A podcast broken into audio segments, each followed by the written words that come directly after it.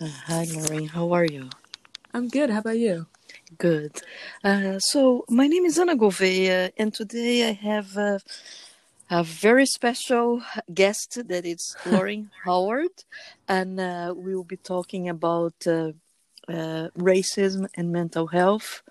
I did two other podcasts on this subject, uh, podcast on mental health and racism, and then I did an interview with a Brazilian actress, uh, a black uh, Brazilian actress on uh, racism and mental health.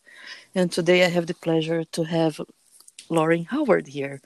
And before um, we start, I would like to introduce Lauren. Uh, I invited Lauren because I think that she is the brightest kid that I've ever met. Oh, and, too much. uh, yes, you are. Uh, Lauren studied with my daughter, and I remember that my daughter was starting starting with the Bob books, I think, right? Bat, Matt, and uh, and Lauren was reading newspapers already when she was four or um, five. I don't know if that's all true, but thank you. Yes, it is. So. Uh, Uh, Lauren is a fifteen-year-old. Uh, she's an African-American. Her parents are Jamaican. She's going uh, to tenth grade now at Ransom Everglades. Uh, Lauren is part of the National Speech and Debate Honor Society. Uh, she is going to be uh, doing sp- uh, speeches on or- original oratory, on height discrimination, and a program of oral interpretation on Black education. Last year, she served on a student government. She plays volleyball and soccer.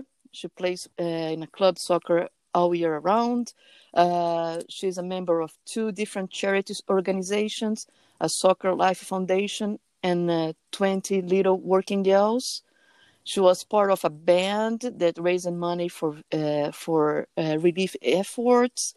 And, uh, of course, she has been in academic honor rolls all uh, through her middle uh, school and high school years. So, as you can see, Lauren is pretty special. And I think that she's a very good uh, person to talk about what's going on in this country now and about uh, the future, right? Uh, if there is any hope or not. So uh, my first question, Lauren, is uh, you are an African-American teenager in the United States in two thousand twenty. How do you feel when you watch the news about police brutality? How did you feel after the news of George Floyd's murder?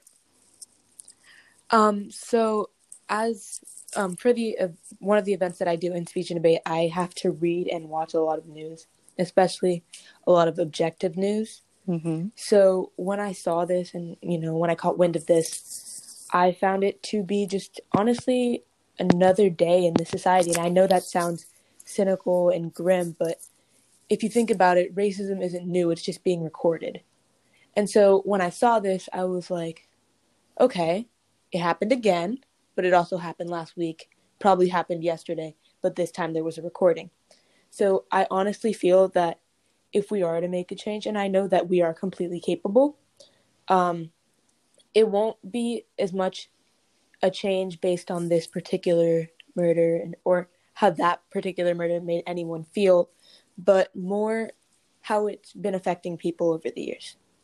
Mm-hmm. Okay.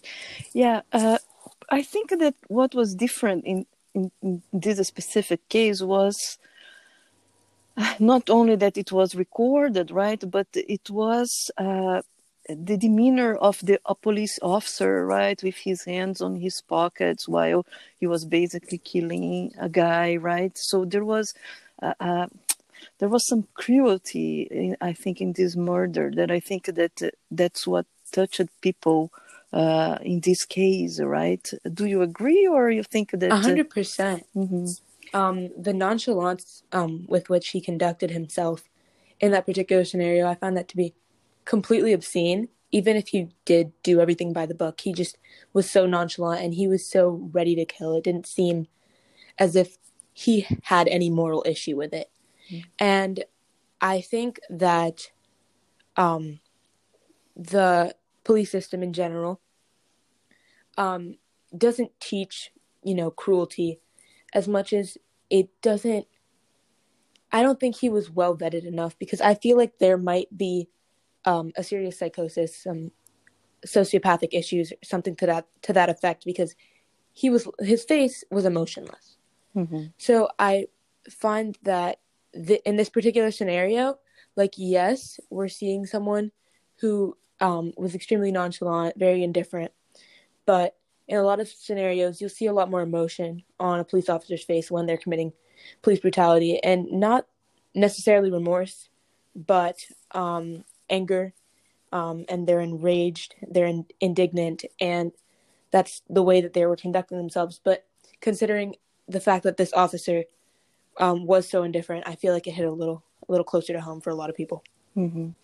Yeah, and uh, uh, this this uh, this murder, right, George Floyd's murder, uh, was, you know, more or less a wake-up call for lots of uh, people, right? And uh, you see now, uh, I don't know, for example, I follow Helen DeGeneres uh, on Instagram, and I see people trying to make a difference, right? Trying to uh, make a difference with all the hashtags, right?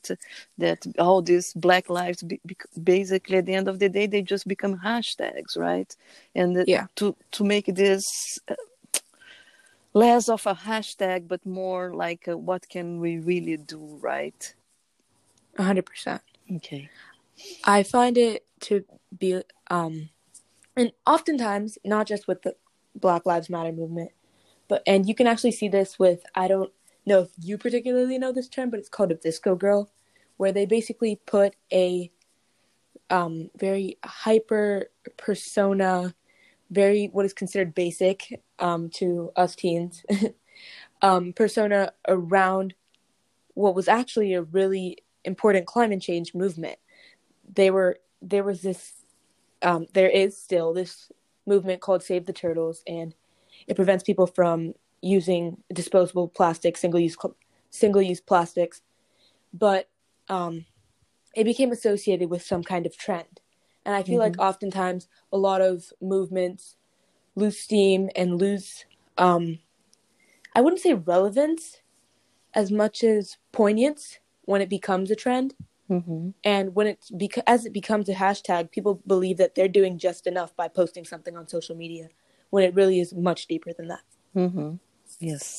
And uh, it's much deeper than than, than, than that, right? And uh, what do you think that uh, it has to be done so that uh, real, real change happen? Um, I think the way that change comes about, um, and way, the way it has come about over the years, it comes in a lot of different forms. For real systemic change to happen, I feel like the protests are grabbing attention, and when they are provoked and pushed to become violent, because I don't think that's anyone's full intention if they really do care about the movement. Um, when they do become violent, it does take um, a little bit of, more than a little bit, away from the movement itself. And I think that if people are to stick with more peaceful practices and, you know, to rally for themselves, to advocate for themselves, um, whether it be with state senators, congressmen, it's not that difficult to reach out to people in this day and age. And as difficult as it may seem, maybe your voice doesn't make a difference, or that's what you believe. When there are multiple people um, really fighting for change, especially in legislation, these are real people that sit in the House of Representatives, that are senators. These are real people, and at some point, with enough volume, they will listen to you, because something does need to happen. And I'm sure that um, anybody with a true understanding of what's going on um, realizes that. Mm-hmm. And I think that that just happened with Breonna, right? That they weren't uh, open a case, and I think now because people uh, uh, wrote to to. the district attorney, it seems that they are opening an investigation, right? Yeah, I do. Um, a lot of people enter professions like the police force, um, prosecution, you know, district attorneys, assistant U S attorneys, um, and just um, government fields to make a difference. Mm-hmm. And so whether the system itself be corrupt or not, and I personally believe that there is an air of corruption, which is um, hindering efforts, to say the least. Um, I do think that when you reach out, it will get to the right people and change will be affected. So I do think in the case of Breonna Taylor, when there are enough human beings speaking about the loss of a life of someone they may, may or may not have known, or they could have met later on in life had she not died, I think that really appeals to the humanity of these people. Mm-hmm. Yes. Uh, then a personal question. Did you ever experience racism or microaggressions? Oh, yeah, one hundred percent. Um, I do um, go out of the house on a day-to-day basis. And sometimes um, I don't think a lot of people realize what can be perceived as a microaggression. I think it's more a result of racial insensitivity. And I don't think that I've truly experienced a um, an occurrence where someone was just blatantly racist to me or being malicious to me in any way, shape, or form. But sometimes, you know, you'll get the comment, "Can I touch your hair?" "No, you cannot touch my hair. You have your own." Mm-hmm. But, um, or the comment, this one I get pretty often, the "I'm almost as black as you." That is false. Um, what, what do you mean? People that are white are saying, I don't understand. Yeah, there are a lot of white people, Latin people, and they have darker complexions. Mm-hmm. They just have more melanin in them, but their race is still essentially um, Caucasian mm-hmm. or Hispanic.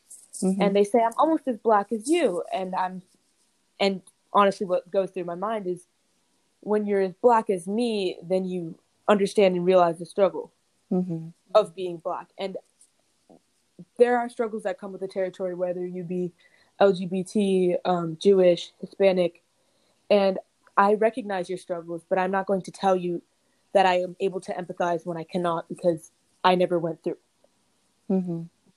So when someone says, "I'm almost as black as you," I am like, far from it. Mm-hmm. But uh, thank you. Mm-hmm.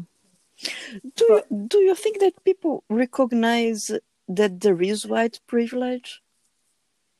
Um, I think that anybody who is willing to recognize, recognizes it.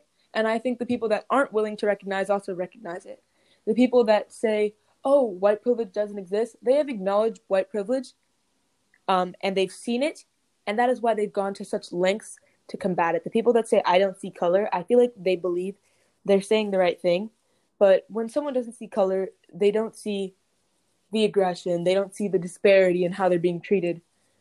Um, so people like those, I don't I feel like that mentality, the "I don't see color" mentality, kind of takes away from them being able to see their own white privilege. But then there are people that identify with white privilege within themselves, but go to such great lengths to um, eradicate it from their minds by saying, "Oh, um, someone else was also killed by the police and he was white," or "There are more white people killed by the police than black people." And yes, there are, but there are many more um, white people in the United States of America, and they, black people are being killed at disproportionate rates. Mm-hmm. And yes. So I feel like people using statistics that they don't truly understand to justify um, a lack of white privilege. I find that they are they know that white privilege exists, but they're going to the ends of the earth using the most arbitrary um, statistics or quote unquote facts to justify what they're saying. Mm-hmm. Yeah. And uh, I'm asking you this because when I was doing my master to be a mental health counselor, we have to do a course on multiculturalism, right? And uh, my professor was uh, an African-American. And uh, one day she was uh, discussing racism and she was talking about white privilege. And uh, I remember, and uh, I, I can't forget this, it, it's uh, she asked the class, uh, so what do you think about white privilege? And there were lots of people, so two big counselors that uh, said, "Oh, I don't think that there is white privilege. Oh, I, I've never felt white privilege. And I think that it is the same, you know, it's just the matter of having the right opportunities." And then I was shocked. I was completely shocked. And this professor had to explain what, what white privilege means on a daily basis. And I was really, really shocked that people do not understand that uh, white privilege is there twenty-four seven, right? Yeah, uh, one hundred percent. Um, may I add something really quickly? Yes, of course. Um, I think they said that they don't feel their own white privilege, but if they were to put themselves in the shoes of a black person, they'd be able to feel the lack of privilege. So they may think their daily life is um, normal because it is normal to them, because their white privilege is normal to them. Mm-hmm. So if they don't make a conscious effort to realize the disparity, then they're not going to see it. Mm-hmm. And in conjunction with that, um, when you're fr- in the position of the disadvantaged, you see that you want to look into the history of why you have the disadvantage. Mm-hmm. White privilege was is rooted in many years of systemic inequality, and like from redlining, which in a sense is still practiced today, not giving people equal opportunity for loans and mortgages, um, mm-hmm. schools being funded by income taxes of, and property taxes, my apologies. Um, you're going to see the disparity when you're in the position of the disadvantaged as opposed to the advantaged. Mm-hmm. Yes. And what was impressive for me is that uh, these people would be counselors, right? So, uh, I mean, a counselor needs to have empathy. That's exactly put yourself in other people's shoes, right? And, one hundred percent. Uh, and for me, it was amazing that these people couldn't understand that the way that if they enter an elevator is different if you are white or black. If you go to Target, it's different. Everything that you do on a daily basis is different, right? Because yeah, because people are not looking at your skin color, right? When you enter in the elevator, if you are white, but if you are black, they will be judging you, right? Yeah, um, it's actually proven that when you turn in a job application, they don't even need to see that you're African American, if you're um, Hispanic, if you're Caucasian. When they receive the job application and someone is named, say, um, Justin, which is a name that could be used among multiple races, as opposed to someone named Jamal, they're more quick to turn down the mm-hmm. um, application from someone with a more African-American name. Mm-hmm. And yes. They don't see that it's happening because it happens behind the scenes. They think, oh, I was more qualified. But whether or not that's true is something that they'll never know because they weren't there for it. Mm-hmm. Yes, and sometimes yes, it's yes. an implicit bias. People don't say, oh, that name sounds African-American. They say, no, that name sounds unqualified, even though they do have the credentials, but their implicit bias leads them to think otherwise. Mm-hmm. Yes, yes. And uh, Lauren, uh, you you quite often, you are in environments, for example, your school, right, that are predominantly white. How is it to be a minority in these environments? Um, everywhere I go, I'm a minority. Mm-hmm. I um, took it upon myself to look at the demographic of, of the school that I go to, and it is nearly forty-five, not even forty-five, forty-five, as much as it's predominantly white. I could say almost fifty percent, but I wouldn't push it that far. Mm-hmm. And it also has a very um, high percentage of Hispanic people that attend the school, with seven percent of the students being Asian and five percent of the students being black. Wow. Mm-hmm. In my grade, we had one black male student who has moved to a different um, state and is no longer at the school. So now we have no black male students in my grade. We have six black students in my grade, including myself, and they are all female. Mm. And when you enter an environment like this, and you know, it took a little bit of digging, a little bit of counting, a little bit of math for me to figure out the fact that I am such a minority in my school. And I honestly, at a point, did not realize it because I wanted to believe otherwise. Mm-hmm. Because a lot of people aren't afforded the same opportunities. I go to a private school, so you need to have um, a pretty decent and stable income to attend. Mm-hmm. Now, I feel like a lot of um, African-American people could attend the school based solely on academic credentials. But the um, matter of fact is um, that many African-American students do have the credentials, but don't have the requisite funds to attend the school. So when they don't have enough money to attend the school, school isn't going to say, oh, let me just let in every single person that is smart enough to go here because the school would be overpopulated. Mm-hmm. And I find it really sad that a lot of people can't get the same opportunities, and it's not even from a socio standpoint, but the economic component of socioeconomic that is hindering their growth. Mm-hmm. Yes, exactly. Yeah, but uh, does this have an impact on your life? I mean, in the sense of, uh, do you? F- Do you, of course you feel different, right? But how is yeah. this I feel different in your life? So the I feel different um, stemmed within my middle school, high school career, my Ransom Everglades mm-hmm. um, career, um, stemmed from the first time my history teacher spoke about transatlantic slavery. Mm-hmm. And everybody's eyes went to me. I said, I did not come over on the slave ships. Why are you looking at me? Mm-hmm. And yes, I have ancestors who um, were enslaved, and that's a tragedy, and I wish it didn't happen, but it is a part of my history. That does not mean that I need to be isolated and looked at as some kind of spectacle, because that happened many, many years ago. And now, I'm not saying that we don't deserve recognition for having been the byproducts of such an atrocity, but, and by the byproduct, I mean the racism, um, of such an atrocity, but rather to just understand that we're different, but not stare at me the entire time, because that makes me slightly uncomfortable, naturally. Um, mm-hmm. And even in the literature that I read in school, it is seldom that I'll find a Black character. And I, because I'm working on the program on Black education, I've been doing research on the type of education that um, people in school receive. And oftentimes the main character is white or Hispanic, but just not Black. And when I looked into why this was, it was because Black books don't sell.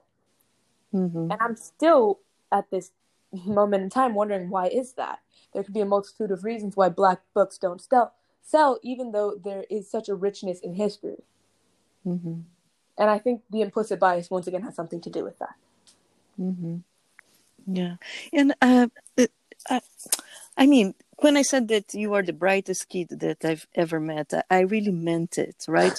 So uh, uh, I'm serious. So uh, you are you are brilliant, right? And and then you are in the, in, in this in this classroom, and you are probably above average, right? You are you are, you are probably a straight A student.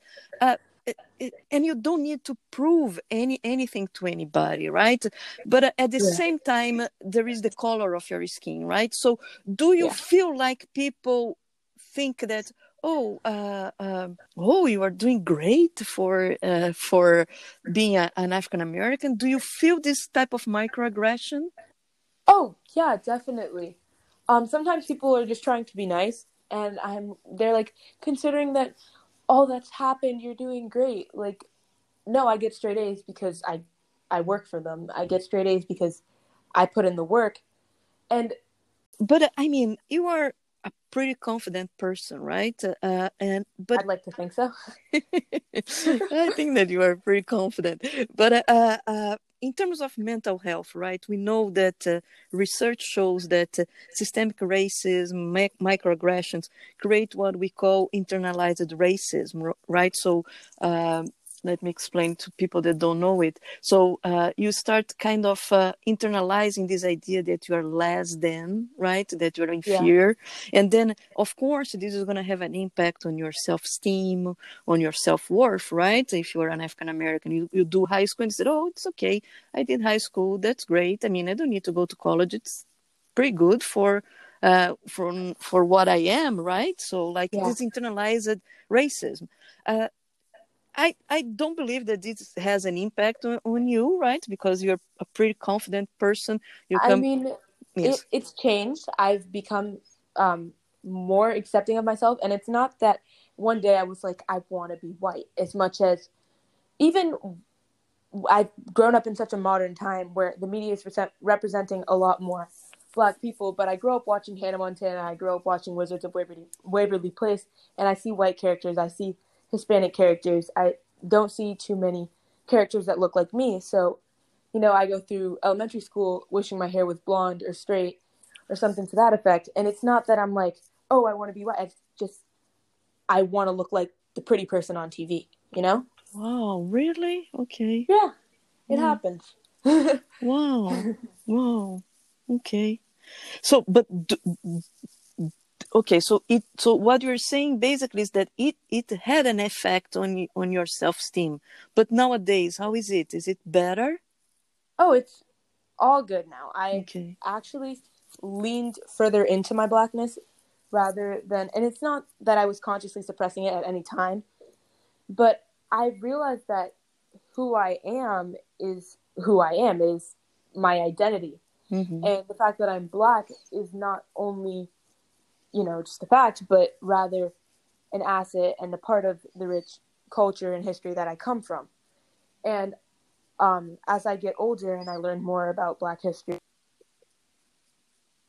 So you were saying that uh, um, you are ex- more accepting of, of the fact that you are black, right? Since you have been yeah, studying. Yeah, not only accepting, but I embrace it. And it's mm-hmm. not like I ever, I just thought of it as another thing, just another thing I'm black, like prior to now. And I now embrace my differences as opposed to um, trying to look like the person on T V. And it wasn't because that person was white, but rather that was what people saw as pretty. Mm-hmm. Yeah, and uh, uh, it's interesting that you're saying this, because I, I've always thought that you were kind of above this, you know, because I always yeah. had this impression that you were so confident, and I always thought, oh, Lauren is above all of this. But it had an impact on your self-esteem. It's okay. Not, yeah, it definitely did, just for okay. from a subconscious standpoint, because, you know, mm-hmm. I was young. I was, you know, between the ages of three and ten years old, maybe eh, nine years old. Mm-hmm. And that was before the media was really being not saturated as much as just um, um, there's more prevalent black characters in the media on T V, um, and you know your inst- your regular old Instagram influencer um, mm-hmm. that you'd see. And once you get to more platforms and you get to watch Um, more T V, you get to see more news, you see um, figures, powerful figures that look like you, and you're like, that is a pretty human being, that's a gorgeous human being, and you're like, okay, this isn't the only, there isn't one ideal of beautiful, you know? Mm-hmm. And th- I feel like knowing that and seeing that was what really just helped me to fully embrace myself. It's not that I ever disliked myself at some point, but rather to really just love myself even more than I did before. Okay, okay. And do you know people that can? Do you know people that you can see that this uh, uh, internalized racism ha- do uh, have a real impact in their self-esteem? Yeah, there are people like that. There are people who still to this day, even with more prevalent, powerful black people in the media, they're still going to, you know, try to adhere to um, Western beauty standards, European beauty standards. Um, there's a practice called skin bleaching, which I've seen less of um, in recent years. But when I was younger, around eight, nine years old, once again, I'd go to the grocery store, I'd go to the mall, and I'd see a black woman who has really ash-colored skin tone, really washed out. And I'd ask my parents, I'm like, what's going on? And they'd be like, she's bleaching her skin. And I'd be like, why would wow. someone do that? It sounds painful. And it's basically to achieve what is as close to perceived whiteness. And wow. I feel like the fact that people still do that today says something about um, how black people are being portray- portrayed relative to white people. Mm-hmm. Yeah. Yeah, and so th- that, that that goes to my last question, right? So what is the message of your generation? How can this society change? And do you have hope that things will change?